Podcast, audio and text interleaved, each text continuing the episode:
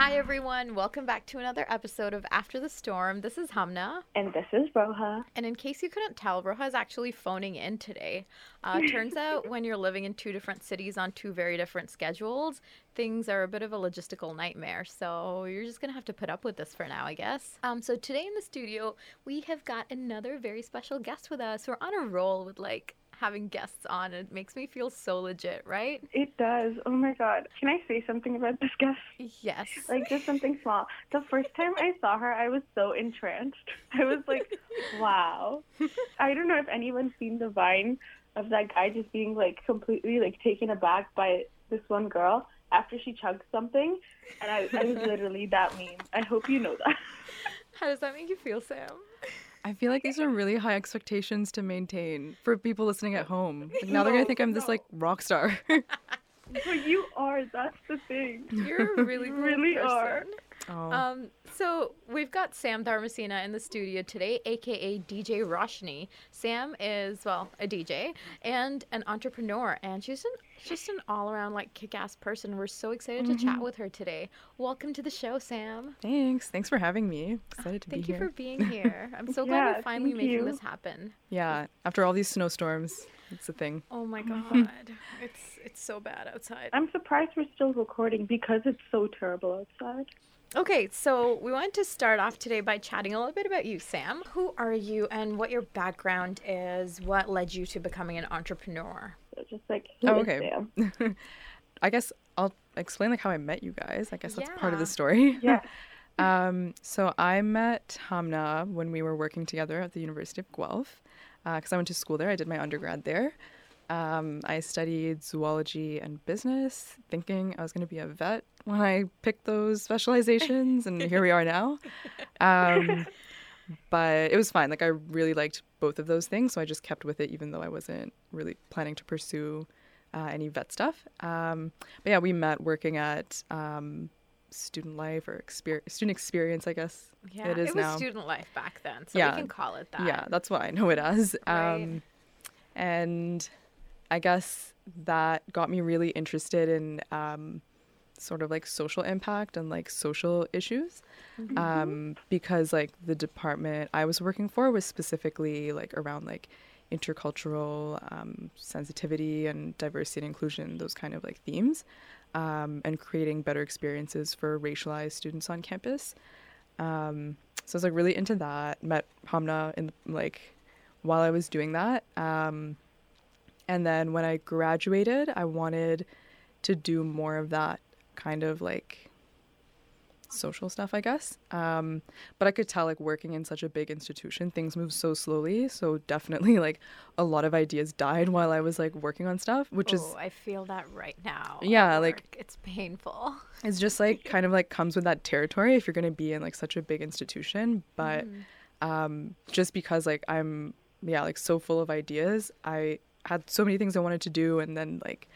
one out of like fifty would happen. Um, and I was wondering like, how could I do more of these things um, that I would think of, and startups and like entrepreneurship felt like a good um, alternative to like this like very institutionalized sort of like system I was trying to make change within. Um, so I guess like that's how I fell into like entrepreneurship. Um, but yeah, so when I graduated my undergrad, I did a master's in entrepreneurship and innovation, like for that reason of like trying to bridge that like social stuff I was doing, and then like t- like looking at like the avenue of like startups and stuff to right. do it, like a, I guess like um, a means to an end. Mm-hmm. Um, and yeah, near the end of my master's, um, I well I guess like throughout my master's I picked up DJing, and that was like just a new thing that I started doing. Um, but pretty quickly I could see like there was a lot of, um, it wasn't like a level playing field at all. Mm-hmm. Uh, and I think that it was just like, I was hyper aware because I have that like race relations background. So like anything that happens, I'm like, this is why it is the way it is, or right. like, these are the repercussions. Like, this is why nobody can like, or it's just like harder, um, for like certain groups to like make it in this industry because of like all this like systemic stuff. Um, so I think like just all of the like other things I was doing before, when I entered the music industry, I was like, oh, this is like really fucked. Like, I don't know if anyone realizes, but this mm-hmm. is not normal. Yeah. Um, mm-hmm. And that led to kind of the creation of Solidarity and Sound near the end of my master's. And then uh, I did like some projects on it because it was an entrepreneurship program. Um, and by the end, I decided that this is an actual like opportunity I want to pursue after, like outside of like theoretical like school stuff. Mm-hmm. Um, and I guess like here we are a few months after where I'm like basically doing Solidarity and Sound as a thing. It's so cool. I think when I think about like masters in school, right, like my brain doesn't really jump to entrepreneurship, and even then social entrepreneurship, because um, what you're doing is so different from anything else I've seen, which is a big reason why I think we wanted to have you on the podcast to share your mm-hmm. story and the work that you do, because it's so unique. But we need more representation in every field out there, music mm-hmm. being one of them. So yeah, it's super cool that you're doing the things you are. Thank you. um, so now that you've kind of led us into, you know, you working your way on towards building Solidarity and Sound, mm-hmm. can you tell us a little bit more about what Solidarity and Sound is? Mm-hmm. Yeah. So I describe it as being um, an online educational platform specifically um, for the music community, and then focusing on like equipping women and non-binary folks um, that work in that space. Because uh, I think that just like looking at all the different problems in the industry, because mm-hmm. you can like, when you're talking about like gender inequity in music, there's like, you can take it from like so many different perspectives, because like everything is wrong. um, mm-hmm. So I wanted to like figure out how I could be like the most helpful for that space, um, like what I should tackle like specifically as me, and like the skills that I have. And I thought education would be a good place to start.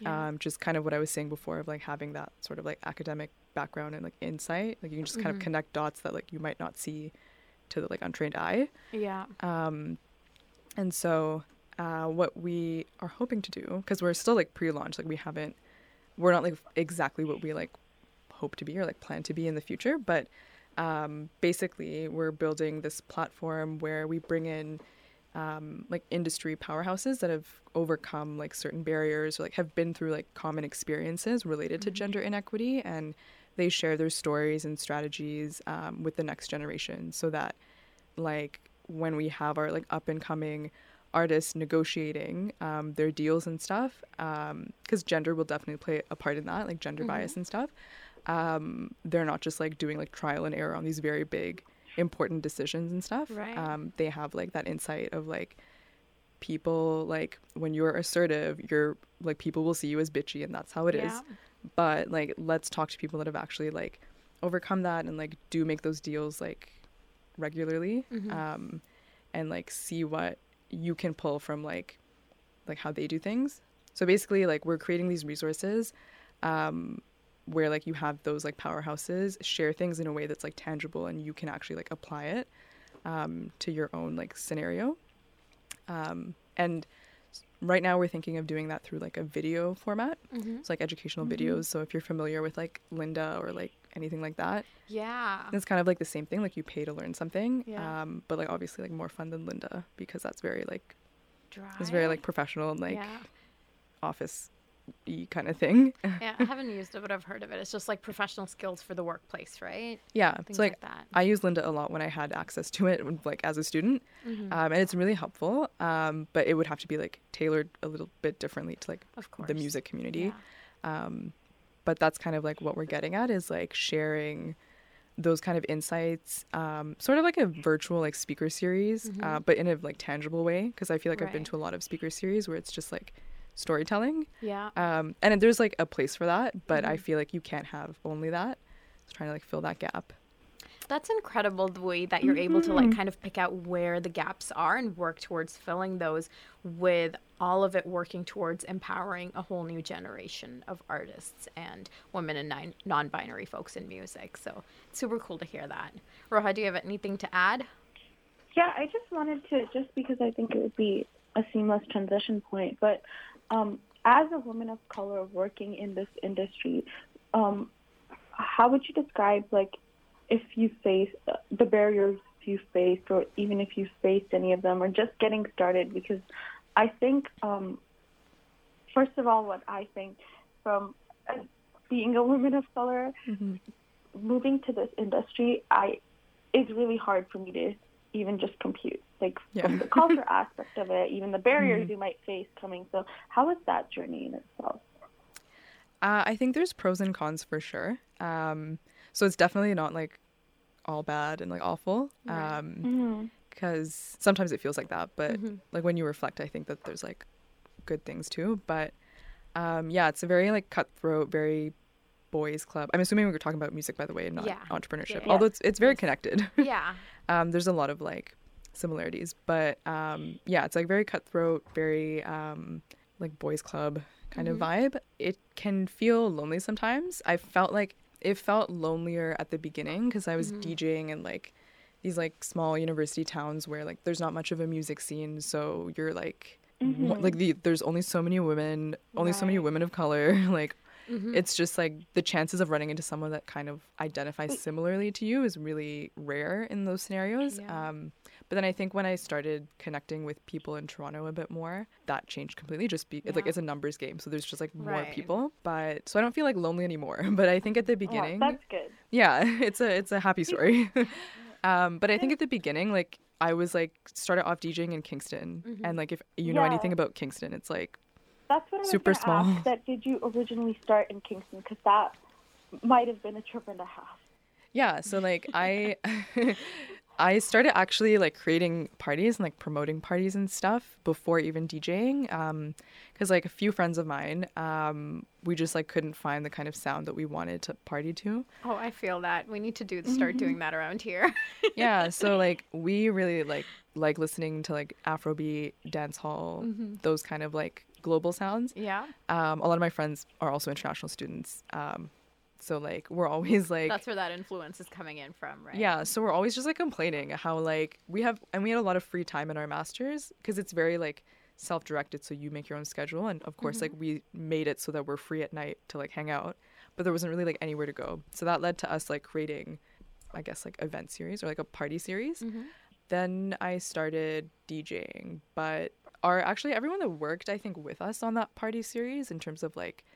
Um, the D J before I was like hopping on the decks um, mm. and like our photographers and everyone, they were like women of color, which was really cool. Wow. But it was like, like there was, it was just like all of us. Like it wasn't like there was, everyone like, else was white. Yeah, literally. Like it wasn't like there was like another group of girls that were like doing something like this yeah. somewhere else, like in the city. Um, it was just like us. So it was still felt like very lonely because mm-hmm. it's like, you know, you only have like yeah. the four people. Um But yeah, it was like definitely interesting to like start in Kingston. I I also do think there's like pros in the sense that like, um, because I was when I started actually DJing, there was like, there's only so many dancehall D Js you can choose from right. in a city like mm-hmm. that. So it's kind of like you're at the top of people's mind. Right. Yeah, it so, almost gives you an advantage there when there's not that many other people around, right? Yeah, or like even getting our party series started, like there was nobody else that like. was doing that, so mm-hmm. the venue owners, even though they didn't know us, they were like, oh yeah, like you could do your thing, like no one else is gonna do it, you know. That's true. Yeah, so yeah, that's an interesting way of looking at it too, I guess, right? Yeah, it's definitely not like black and white at all. There's a lot of like really great things that came out of it, um but a lot of like other things you had to like suffer through. Mm-hmm. um but the yeah moral of the story is that I'm not lonely anymore. Yay. So yay. Friendship. Yeah. Um, now, like, especially being in Toronto, like, there's mm-hmm. such a strong sense of, like, solidarity within, like, the women of color, like, the women here. Mm-hmm. Um, and, like, I'm speaking specifically from, like, a D J perspective. Right. Like, I've just, like, come across, like, so many really amazing women that will advocate for you and, mm-hmm. like, so, like, recommend you for things. Yeah. Um, that so really helps. How did you come around? So going from, like, Kingston, Guelph to Toronto, how do you even get started? You know, where did you start meeting all these other women that are working in the industry and, mm-hmm. like, making those connections? How did that come about? Um, so during my master's, I was doing an internship downtown, like in Toronto. Mm-hmm. Um, and there's this thing called intercessions. I'm like the biggest fan of this workshop series. I mm-hmm. think it's so valuable. Um, and basically they, uh, it's like an artist run workshop, I guess, or like seminar. And so they bring in different, um, like well-known, like notable D Js, mm-hmm. uh, mm-hmm. sometimes in Toronto, sometimes like like just from the world, like outside. Right. Um, and so they put on this series or like this workshop uh, specifically to bring more like women and queer D Js into the scene. Um, and it's just a like more inclusive space to like explore DJing and music production.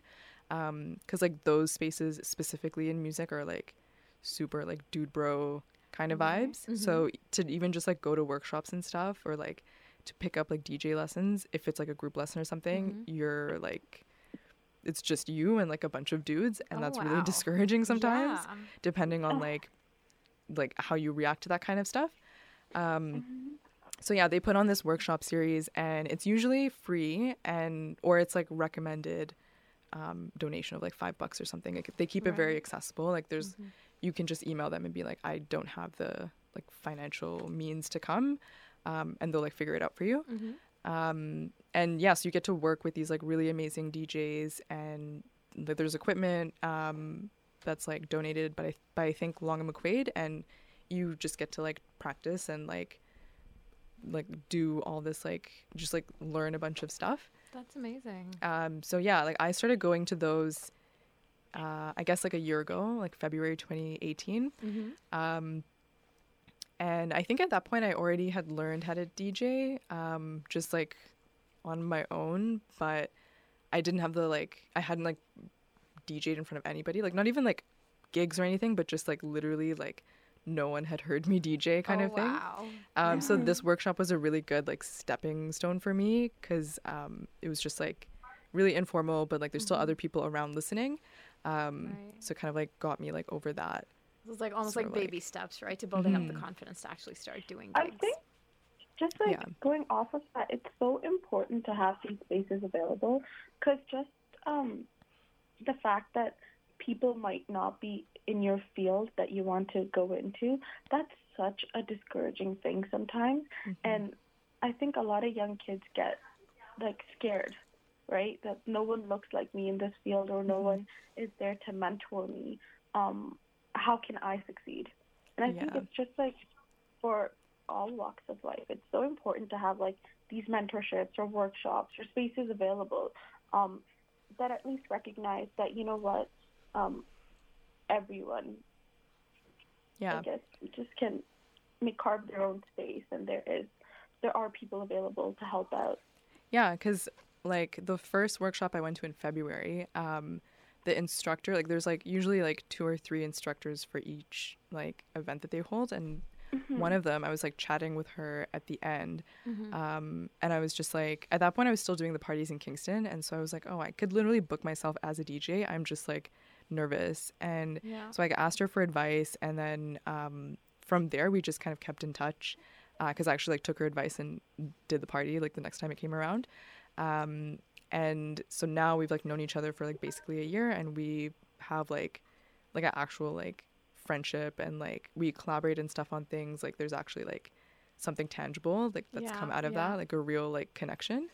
Um so it's like super important to have like spaces like that, because like from there um I made a connection, and then like every other time I go- would go to those workshops, you'd meet other people, and mm-hmm. then over time it's like like now like I just went to one recently, and it was like almost going to like a reunion, like you just like oh. see all these like random like friends that you've made along the mm-hmm. way, um and yeah, it's like all because like there's spaces like that, otherwise we would probably never cross paths. Right. And I feel like it must also do a lot in terms of chipping away any self-doubt you might have, right? Yeah, because I think also um it's really interesting now, um when I like meet people, just like whenever I meet people just in life and I explain kind of like what I do, um there's usually like the initial reaction is like, oh, I've never met like a, a you know, female D J, or like a brown girl that's a D J or something. Oh, come to think of it, like I don't know anybody apart from you. Yeah, and so that's kind of like the general opinion of like just the public, but for me, like I know tons of like brown girls that D J, and like and not even just like now, like they've like been around, you know, like they're like yeah, established and yeah. stuff. Um so I think that at the beginning, like you feel like it's just you, but mm-hmm. then when you're like getting to know the scene a bit more, you realize right. like there's actually like a lot of people that look like me, and that's super validating as well. So Yeah. But um, you, it takes some time to like find them or like even find out that they exist. Maybe social media changes yeah. that now, but that's yeah. true. That's the other thing. I was just going to add, the other day I saw um like a post on your Solidarity and Sound page, and I think you were gone to a high school and you were probably oh, conducting yeah. a workshop there.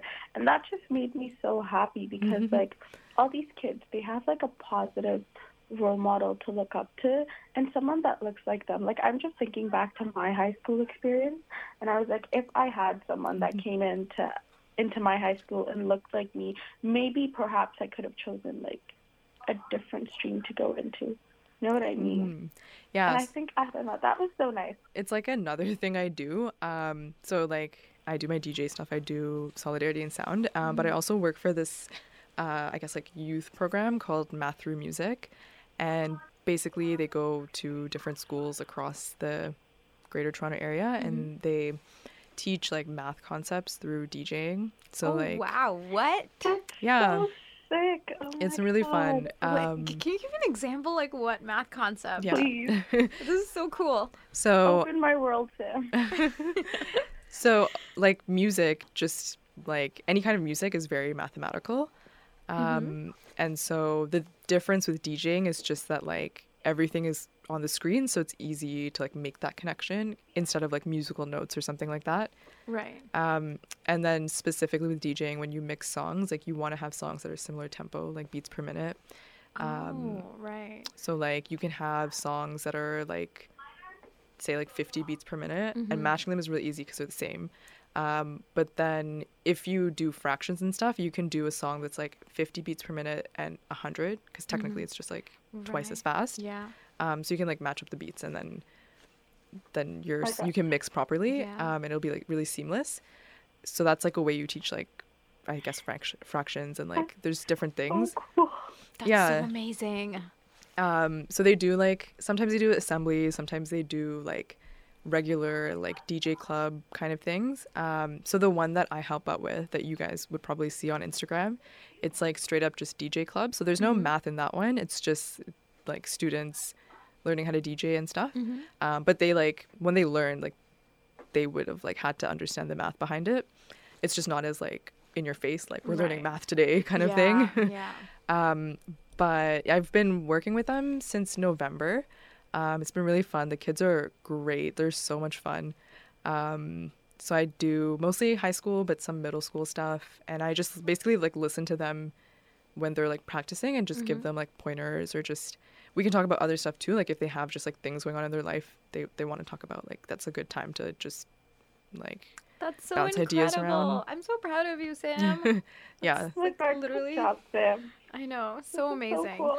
um, I was going to say, Roha, when you were talking about the fact that, you know, it's important to have th- this representation, one thing my brain jumped to was also the cultural lens, yeah. right? So growing up, right? I mean, right now it's, you know, you're finding more and more these people in the music industry, and it's so cool to see them do their thing. Mm-hmm. Um, but aside from just like, you know, people that are putting out songs and things like that, D Js and social entrepreneurs like yourself is also really cool because it's not something you would immediately think of career wise, but it exists. It's there. There's a space for it. And like for, you know, for kids that are young and are wanting to do something different around in within the music industry, it's such a cool option. And it's so great that you're engaging with kids and like showing them that, you know, if they're like people of color as well, showing them that, hey, like you can do this too, because it's so important to see yourself reflected in, you know, what you see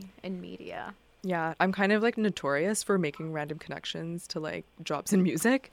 So like I was, um, there was like this little girl that came to my house um, for like a family thing, and she, she must be like five or something, and, but she's saying she wants to be a lawyer. Mm-hmm. Um, and at the time, I think I was like connecting with someone just like for Solidarity and Sound that's uh, represents like artists and stuff. Mm-hmm. Um, so she's like an entertainment lawyer.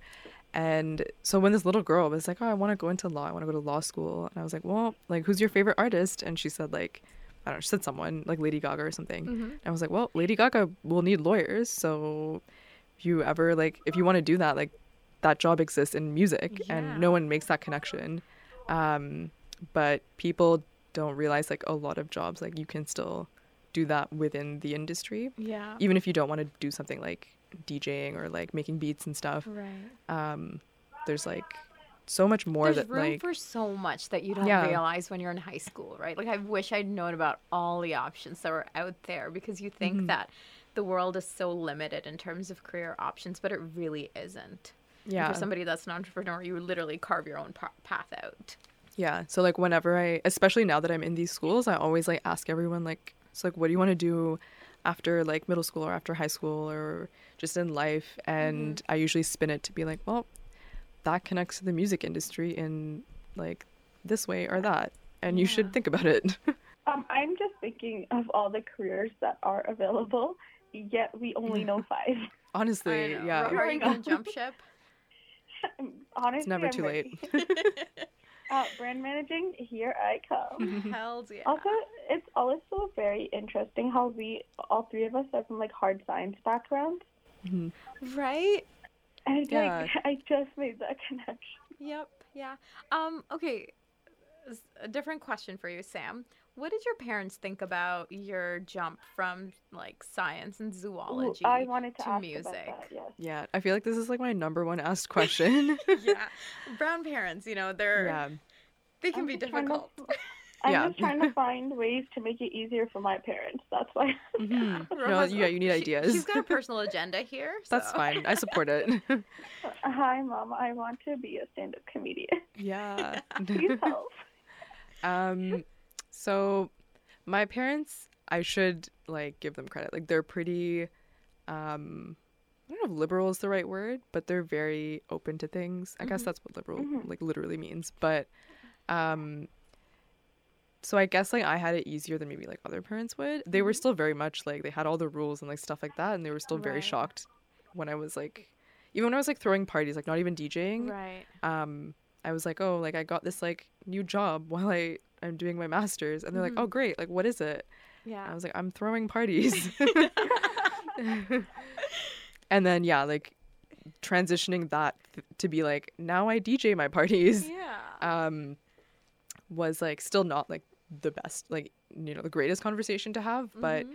it definitely helps that they're still kind of like open to it. And I think that we've built a lot of trust over the years of like mm-hmm. um like my parents didn't go to university, so a lot right. of like my experience in university is just like literally me trial and, and error, and yeah. like mm-hmm. thankfully it was good. Like I learned what I needed to learn and stuff. Um, but I think that it's always been sort of like, we can only do so much for you. Um, mm-hmm.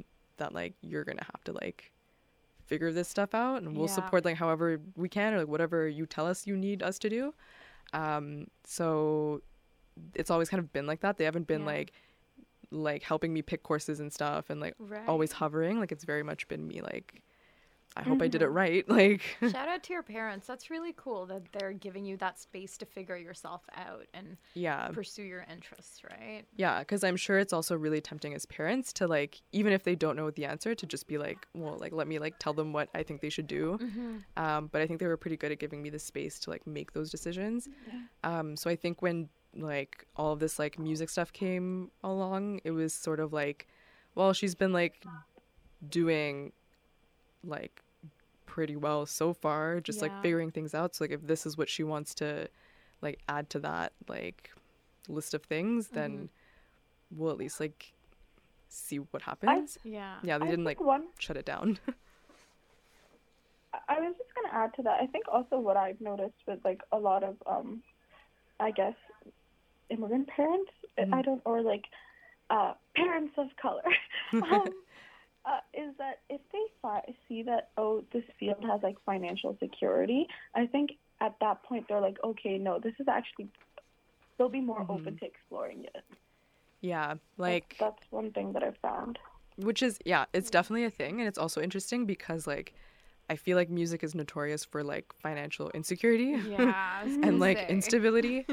um, and yeah, so like, when I think of like telling them about that stuff at the beginning, um, there's definitely kind of like questions around that. Like, how is this going to be a hobby, or is this going to be like, can you make money, or like, yeah. what does yeah. that look like? Um, and also, but my parents are also very like musically inclined. Like they both, they, I don't know, they're like, my dad like plays instruments and he sings and stuff, and my mom, just kind of like being married to him, has mm-hmm. also picked up singing and right. stuff. Um, oh. They're like, that's super cool. Hard, it's basically like hardcore that's karaoke. But um, just like growing up in a household like that, um, even though they weren't like super down for the D J stuff, they were still, they could appreciate like the art of it, right. and like yeah. that yeah. made it easier to have that conversation. Um, so like that's definitely also like a thing that played into everything. Um, but I was gonna say something else. Um, oh yeah, financial insecurity and stuff. Mm-hmm. Um, I think so. I I'm with a booking agency now, um, which I wasn't obviously at the beginning. Mm-hmm. Um, but it happened like pretty like early on, I guess. Um, so when that happened, I was doing like corporate gigs and more of like things in the daytime, mm-hmm. which, and it's also like corporate checks, which is way better than anything yeah. in nightlife. Yeah. Um, and so I think they felt a lot better about it then. Mm-hmm. They were definitely kind of like pushing me to be like, like, what if you did like weddings? Like, right. Because it is like financially secure. Yeah. Um, and also yeah. just like, it's an easier thing to like, I guess like talk to other Sri Lankans about, to be like, oh yeah, my daughter, okay, she's like, yeah. she only D Js weddings, like right, yeah. she doesn't go to the club. Yeah, they don't wanna, they don't wanna yeah. make those connections of their daughter going out at night, being at parties, mm-hmm. things like that. Yeah, I feel like that's such a big thing in Desi culture, right? Yeah, so I think that the booking agency definitely helped in terms of like, um, there's actual like contracts in place, there's like a structure in a way that there isn't in like nightlife, mm-hmm. um, and that kind of like got them off my back a little bit. Not that they were like super like controlling, but yeah, yeah. was it almost like it gave it gave them more credit, or it gave you more credibility in their yeah. eyes, yeah, because right. they're like, well, she's actually like making money, and yeah. like we can talk about it and not feel mm-hmm. like dirty. yeah. So yeah, I think that helps. And then um definitely like every once in a while there's still the conversation that happens is like, um like, what if you just, like, gave up all the yeah. nightlife stuff and just, like, just do oh, your booking agency yeah. stuff, or, like, more things like that, right? Um, like, even though they're very open and, like, into it, um, mm-hmm. that's still, like, a thing that happens every yeah. once in a while, um, which is fair. I guess it's a tempting, like, conversation to have. Exactly. I think there's only so much, mm-hmm. you know, so much change you can make. Yeah. So, um, yeah, I, I don't, like, mind those conversations, because I, I realize, like, probably how hard it is for them to, like, bite their tongue the rest of the time. Yeah. Um, but that, like, the booking agency stuff and, and all of that definitely made it easier for my parents to, like, like, I guess, like, accept that mm-hmm. side of thing, um, yeah. that side of, like, it, um, side of your work. Yeah. um, and they're also very, like, like a lot of, like, immigrant parents, they're, they, um, they show that they care through, like, their actions rather than words. Mm-hmm. Yeah. Um, so like my dad, like being like this musician that he is, he has a lot mm-hmm. of like A V equipment. So if I ever need to like bring speakers or stuff to a gig, um, I can just kind of rummage through our like basement, sort of oh, like yeah. A V, yeah. like, I don't know, paradise. Yeah. yeah. um, and so he'll like at the beginning, like I had no idea like what the wires were, like any of that. Mm-hmm. I just knew like, when everything's set up, like I knew what to do kind of yeah. thing. Um, so he was like really helpful in like just teaching me like what all the wires do and like what I need, um, and like lending me things, or like driving to Long and McQuaid to pick up things that were missing, like making time for that kind mm-hmm. of thing, even though they weren't like super stoked that yeah. this is what I'm doing. Um, but if you're like driving me to Long and McQuaid, at, like they're yeah, yeah, they're like, supporting you. That's that's yeah. really beautiful to hear. Yeah, so it's like, a lot of stuff like that, or like there was a time I was doing these gigs in Lake Simcoe at this like resort, and it's like three hours away from like where we live, um, and my parents would drive me there. Oh, that's and, so nice. Yeah, so that's my gig so was like sweet. Yeah, it was like. I think I was, like, booked for maybe, like, nine to midnight or something. It was, mm-hmm. like, a bar at a resort, yeah. um, but it's, like, more of a restaurant, like, sit-down thing. Um, and so I think I had suggested that they – I think I said I could get there on my own, but if they could pick me up at, like, midnight or whatever. Because right, right. um, there's, like, trains close to Lake Simcoe, but mm-hmm. at midnight, like, that's not really yeah. what I want to be doing. Um, And so my, like, the reason I said that is because I didn't want them to just, like, chill during my gig in Lake yeah. Simcoe. Um, but then they would, like, do it. So they would so drop nice. me off. Yeah. They found a Casino Rama nearby, just, like, Amazing. had their own adventure, and then would yeah. just, like, come back by the time my gig was done. Um, but that's, like, basically your whole day that's is gone. That's a lot of support. Yeah, mm. honestly, it's, it's a big commitment. And shout out to your parents for doing that. Yeah, so they're... Um, I'm going to try to combine two questions into one. Um, but basically, I wanted to ask uh, what social entrepreneurship means to you, and then your next goal for Solidarity and Sound. I feel like I would define social entrepreneurship as being um, solving a social problem through business. Mm-hmm. Um, because I think a lot of times we'll, like, solve it through other things. Like, the way nonprofits operate is, like, not business, but, like, I don't know, just, like, other formats. It's a different model, right? Yeah. Yeah. Um, but I would say that they're usually unstable and, like, dependent on, like, donors and things like that. Yeah. Um, so which is why, like, I find social entrepreneurship to be really, um, I guess, like, intriguing, and mm-hmm. why I was interested in it, because, like, if you set up a good business model, um, it just can go on forever, right? You, like, if you set it that up that way, income stream coming in. Yeah, because mm-hmm. you're not dependent on these, like, other factors that could have, like, conflict of interest, or like, or like, you're not dependent on government grants, because yeah. we know that those are going to shit right now. Yikes! Um, Thanks for nothing, Ford. Yeah, like, I think especially now, like, that's a really big factor um of why, like, maybe social entrepreneurship is how we solve those things, because mm-hmm. then it's just dependent on, like, things that we can kind of control, yeah, compared to, like, irrational decisions. Um and then yeah, it's like, I have a lot of feelings about this particular topic. Can we can we do a whole other session ranting about the government? Oh, I say no more. Be fun. Yeah. Yes, please. Um, to answer your second question, it was, what's the next goal for Solidarity and Sound? Yeah, where do you see Sis going? Yeah.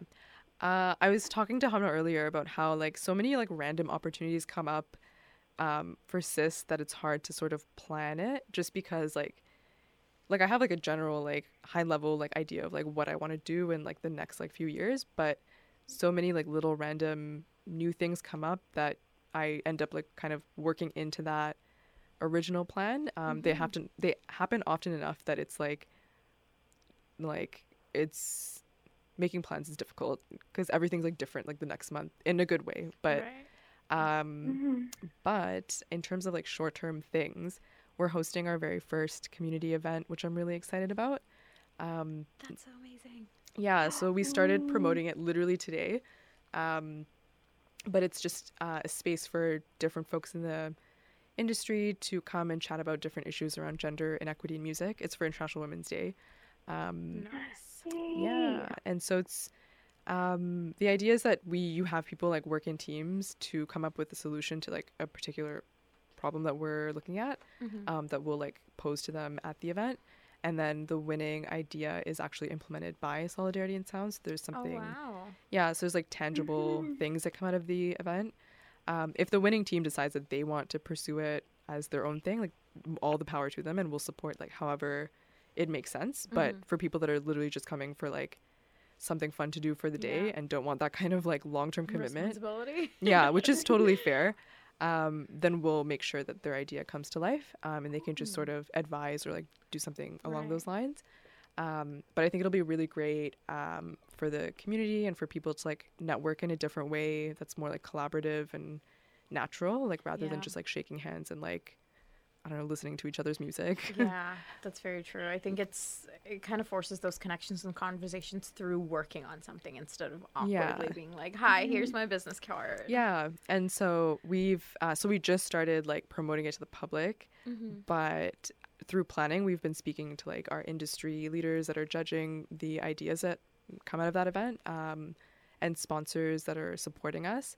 And we've had really good um, feedback and, like, reception so far. So I'm really excited to see how just the general public, um, I guess, reacts to our, like, event. Yeah, so I'm excited to hear about how it yeah. goes. Mm-hmm. I won't be good here in March, but yeah, I'm, thank you.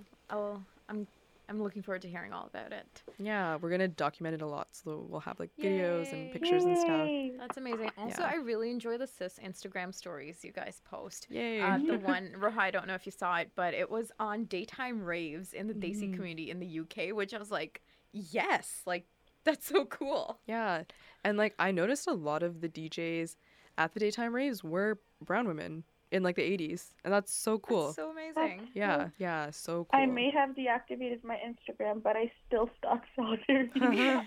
Oh my gosh, that's hilarious. I love it. Um, going back to, you were talking about social entrepreneurship. Seems really cool and super important for people like us, people from minority backgrounds, to take on, right? Because mm-hmm. it's problem solving with like a business model essentially. And I think yeah. for people from diverse backgrounds to actually take on, tackle these problems, I think inherently because of your identity, you bring in a different lens that isn't, that may not already be available in, you know, the mainstream industry. So it's really mm-hmm. incredible that you're doing this with your lens as an immigrant woman of color. Um, and I'm so excited for everything that's going to come out of this for you. Yeah, and I think also a lot of times um, projects that we put on as people of color uh, or women, it's often immediately thought to be like nonprofit or mm-hmm. like people of color, it's ghettoized. Yeah. Um, yeah. And people have a hard time seeing us as being like an actual like consumer base. Yeah. Um, and so I think it's really like I encourage a lot of like, I don't know, people of color, like different communities to consider entrepreneurship rather than being like just jumping into like the nonprofit world. Yeah. Just because like there's definitely a lot of like bias around like who has money, and like I think right and I right, right. like I do this too, like I forget that like we have money, like you know yeah. like we have yeah. buying power, like purchasing power. Absolutely. Um and so yeah, I think that when we are like making those decisions around like social entrepreneurship, it's really powerful to change that as well. Yeah, and I think people will always be spending money. This this topic actually takes me back to our pilot episode where we taught we were talking about um, a music show that we went to where Alicia T was performing, and one of the things I remember talking about was the fact that like, yes, I'm a broke student, but I will, you know, when I see art, I will still give my money to that, because I think you make a very conscious decision to buy music, to go to yeah. concerts and go to movies. You're paying for all of that, right? So if there are more options for music and art that you resonate with, then I think people will pay for that. Yeah. Yeah. Like you can put on um, like a musical showcase or something, and you can charge for cover or something. Mm-hmm. Like yeah. we don't have to do things for free. Yeah. Like definitely like we should do some things for free. Like like don't be like super capitalist about it. I think it's about finding a balance, exactly. right? Because at the yeah. end of the day, people need income. Yeah. Organizations need to make money. Um, but in a way that's also accessible to folks. So yeah. And I definitely. yeah, I think that's the beauty of social entrepreneurship in a nutshell, basically. Yeah. Oh, well, thank you so much for sitting down and chatting with us today, Sam. This has been amazing. I'm so inspired by everything you do. Oh geez. Thank you. I appreciate Likewise. that. yeah. Roha's like plotting about her stand-up career now and how she's gonna start. Do it. I'll D J that. all your gigs. I'm not even. Roha, not there even you that. go. I'm just like, wow. Please, oh it'll be like. Yeah, you you have to. Are we peer pressuring you into this now? You peer pressured me for my first routine. Oh, true. I but did, did you like it? Did you have fun? I mean, I had fun. So I'm there basically you your unofficial manager. I'll be taking a ten percent cut, please, and thank you. Dude, you totally de- distracted me. I was just like, when's Sam's next party? When can I go to the next event Sam is DJing? Yeah, like that's what was going through my headspace. And then I started stressing you out. Yeah. I do that a lot. Because like over here, it's like, Roha, it's just a hobby, right? Roha, it's just a phase, right? No, Mom, it's not. We're going to legitimize this. Yes. Cool. Um, I think that wraps it up for us. I'm going to skedaddle. Sam has to go Sam. too. Yeah. Anytime. Thanks, oh Sam. God, wait. Bye-bye. Bye.